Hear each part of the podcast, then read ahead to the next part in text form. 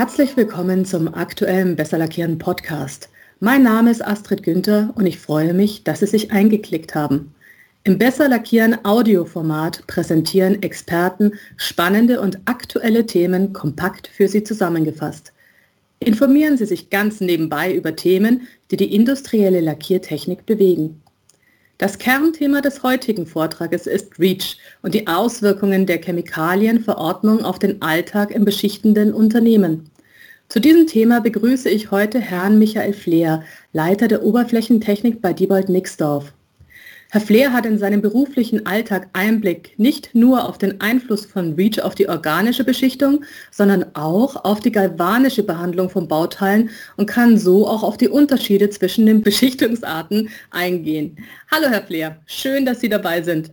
Hallo, vielen Dank, dass ich dabei sein darf. Bevor wir beginnen, noch ein paar Worte zu Ihnen, Herr Fleer.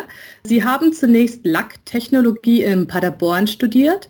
Seit 2000 sind Sie jetzt schon bei Diebold Nixdorf, am Anfang als Prozessingenieur und mittlerweile verantwortlich für den gesamten Bereich der Oberflächentechnik.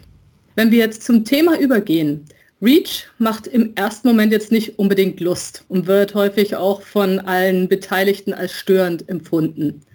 Nichtsdestotrotz ist doch gerade jetzt von Bedeutung für alle Beschichter, sich dort auszukennen. Starten wir vielleicht mal ganz allgemein. Was ist denn das grundlegende Problem hinsichtlich der REACH-Verordnung?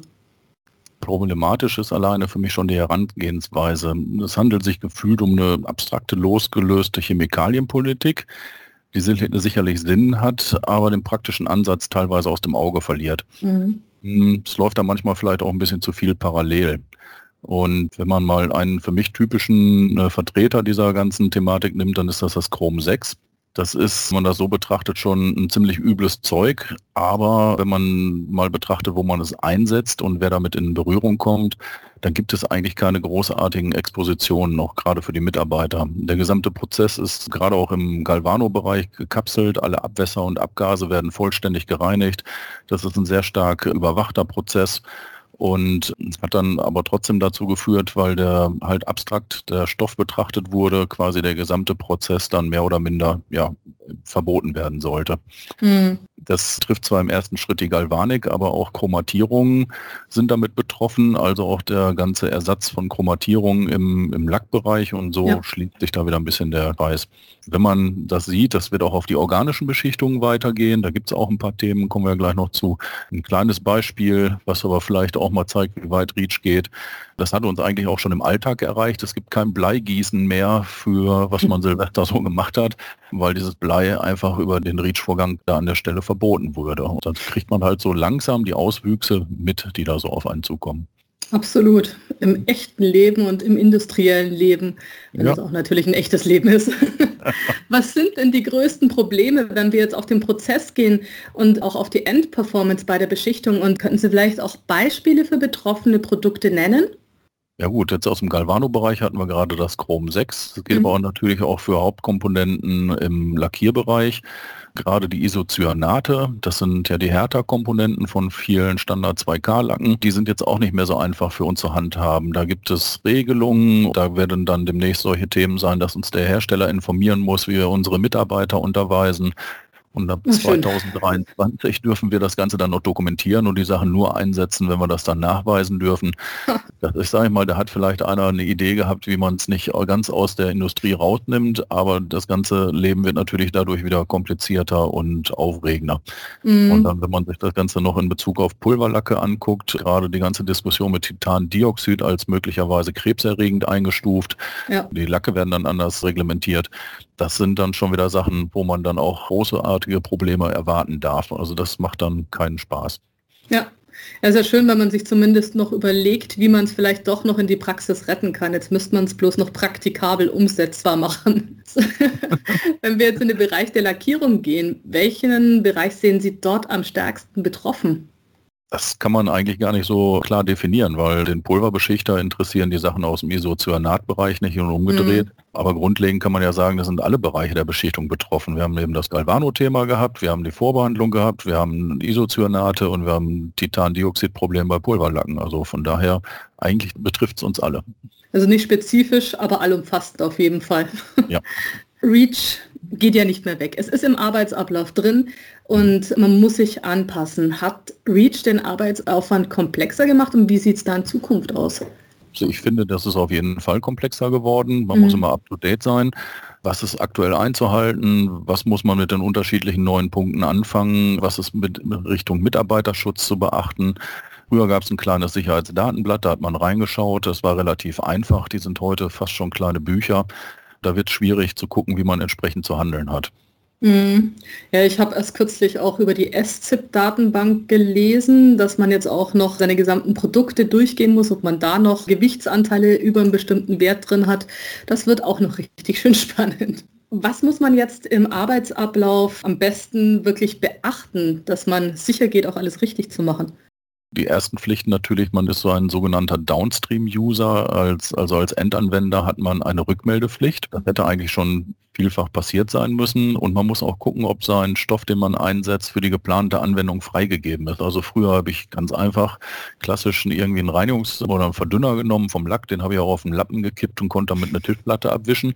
Wenn das heute nicht mehr im Sicherheitsdatenblatt drinsteht, dass das Verdünnungsmittel auch zum Reinigen eingesetzt werden darf, dann verstoße ich schon gegen Regelwerke. Und das ist, oh. äh, es ist etwas, was früher, da hat keiner hingeguckt. Das war einfach da und dann hat man das auch dafür genommen und das hat ja. funktioniert. Und wenn heute da steht, das ist für elektrostatischen Auftrag in einer industriellen Beschichtung einzusetzen, dann hat das nichts mehr mit Pinsel und Rolle zu tun. Das darf ich dann dafür nicht anwenden. Und deswegen sagte ich ja, das ist eine ziemlich abstrakte Sache inzwischen geworden, weil das jetzt jemand zu erklären, wo da der großartige Unterschied ist, das wird schon schwierig.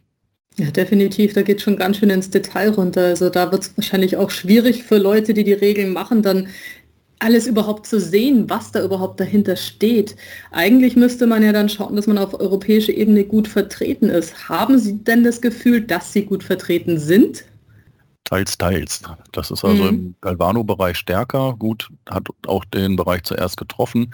Da gibt es mhm. Konsortien, die sich für den Einsatz von Chromsäure weiterhin ähm, stark machen die dann auch die praktische Seite in Richtung der Theoretiker von der REACH-Behörde weitervermitteln. Gut. Und der Lackbereich war daher bisher eher weniger betroffen, aber ich sag mal, da fehlt vielleicht auch so eine Interessengemeinschaft, die unsere Bedürfnisse da ein bisschen stärker vertritt. Mhm. Sonst sind die Anorganiker nachher vor den Organikern vorne. Das muss nicht sein. Ja, wäre schön, wenn man in beiden Bereichen Unterstützung hätte und auch die wichtigen Stoffe für die Arbeit selber schützen könnte. Ich sage es jetzt mal so. Wenn man jetzt aber auch wieder auf REACH zurückgeht und dann einfach sieht, wie viele verschiedene Punkte es eigentlich gibt und Änderungen kommen ja auch jedes Jahr wieder doch eine Vielzahl. Wie kann man es denn schaffen, da den Überblick zu behalten? Wo informieren beispielsweise Sie sich über die REACH-Neuerungen? Gibt es denn passende Datenbanken? Datenbanken auf jeden Fall. Aber ich sag mhm. mal, da ich auch für den Galvano-Bereich hier zuständig bin, bin ich über die ZVO-Seite schon mal ganz gut versorgt. Mhm. Die Homepage der ECHA Manchmal findet sich auch schön was auf den Newsletter-Seiten der IHKs. Das ist mhm. auch eine gute Sache. Aber im Grunde genommen finde ich, fehlt da noch eine übergeordnete Seite, die da was macht. Und gerade auch eine Stoffauflistung ist für Nichtchemiker schwierig zu verstehen. Ja. Und selbst wenn man weiß, was was für ein Stoff ist, dann muss man da immer noch wissen, wo wird die Komponente eingesetzt. Also erstmal zu identifizieren, dass das vielleicht ein Flammschutzmittel ist und dann in einem Kunststoff ist. Ähm, das ist dann hinterher auch nochmal die Problematik. Also da sind mehr Stufen dann dahinter, wo man dann versuchen müsste, den Durchblick zu behalten. Das ist ja. nicht immer so einfach. Definitiv, weil es sind doch einige Substanzen, die man auch unter dem chemischen Überbegriff vielleicht einfach auch nicht kennt im Alltag. Ja. Bekommt man denn auch Informationen von Lieferanten? Weil die trifft es ja letztendlich als allererstes. Ja, und ich glaube, das ist auch das Problem. Ja, man bekommt schon Informationen, aber eher weniger. Und ich denke, mhm. die Kollegen kämpfen eigentlich an der eher vordersten Front mit REACH. Und dann gibt es hinterher für uns auch noch ein paar Informationen. Aber ähm, ich glaube, die kämpfen ja doppelt. Wenn sie einen Ersatzstoff suchen müssen, sind sie damit beschäftigt. Und wie setze ich die ganzen Regelwerke um? Ist ein bisschen schwierig dann. Ja, gerade in der aktuellen Situation, wo doch Lieferketten auch noch zusätzlich beansprucht sind. Es ist ein Haufen einfach im Kopf zu behalten und auch umzusetzen. Ja. Vorher hatten Sie schon mal was dazu gesagt zum Titandioxid. Das ist ja ein wirklich Hot Topic, viel diskutiert. Wir hatten schon 2020 auch eine Umfrage zur Einordnung von Titandioxid als möglicherweise krebserregend.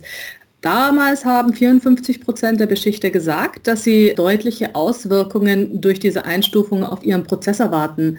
Wie sehen Sie das denn?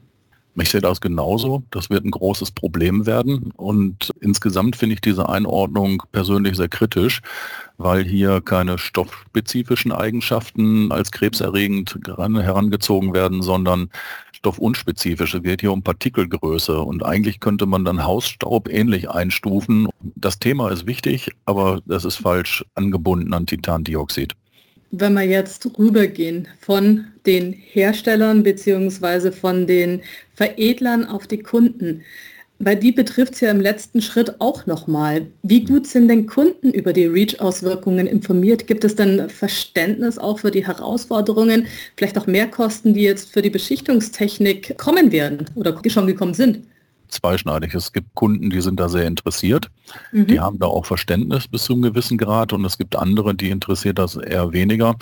Und äh, sobald es an Preiserhöhungen geht, weil man mehr umsetzen muss, andere Stoffe einsetzen muss, äh, dann gibt es eben meistens weniger Verständnis. Ja, so wie es halt meistens ist. Ja. Und das Problem bei REACH ist ja nicht bloß, dass es jetzt die Kernprodukte betrifft, also sei es jetzt äh, die Substrate oder bestimmte Kunststoffzusammensetzung oder dann die Beschichtung, die oben drauf kommt, sondern es geht ja auch noch so weit wie jetzt zum Beispiel zum Thema der Verpackungsmaterialien. Wie gehen Sie denn hier vor? Also wir versuchen da natürlich genauso alles anzuwenden, dass alles, was nach draußen geht, auch entsprechend safe ist. Da sind alle Produkte nach den Gesetzen geprüft, wie Sie das eben gesagt haben. Die Datenbank, die da mit Gewichtsanteilen und so unterwegs ist, weil auch gerade im Verpackungsbereich äh, kommen da bestimmte Herausforderungen auf einen zu. Also wir haben hier eine, eine Schäumanlage, die quasi mit den Isocyanaten einen Formschaum erstellt, wo mhm. Ersatzteile mhm. eingepackt werden. So, und für die gelten natürlich die gleichen Themen wie für uns im Lackbereich. Mhm. Auch da sind Grenzwerte Klar. einbehalten, die mit äh, die Kollegen zu schulen und so weiter und so fort. Also das oh eigentlich alle. Auch, auch klingt blöde, auch Matratzenhersteller mit Schaumatratzen. Ja, es ist einfach ein bürokratisches Monster. Ja. Aber wie auch immer, es ist nun mal da. Wenn Sie sich jetzt was wünschen könnten, mhm. wie sollte es denn optimalerweise mit REACH weitergehen? Ja, ganz wichtig ist, dass wir diese Prozesse ein bisschen objektiv betrachten und Endanwender in den Diskussionen auch mit vertreten sein sollen und ja. dass man da vielleicht sich auf bestimmte Substanzen auch auf technischen Grundlagen verteidigen kann, mhm. dass die dann auch wirklich weiter eingesetzt werden können. Ich meine, dem Isocyanat ist ja irgendwo so ein kleiner Kompromiss geschaffen worden.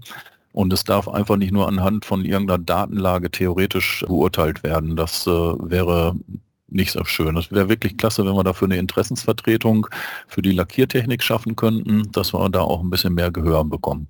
Das wäre wirklich schön. Vielleicht hört ja der eine oder andere aus der Lackiertechnik von Interessensgemeinschaften hier auch ihren Appell und vielleicht ergibt sich ja wirklich was, weil es wäre schon schön und ich denke auch wirklich ratsam, wenn man hier zusammenarbeitet, um das Gemeinsame auch voranzutreiben und auch die Prozesse zu erhalten, die normal jeder in der Lackiertechnik einfach braucht.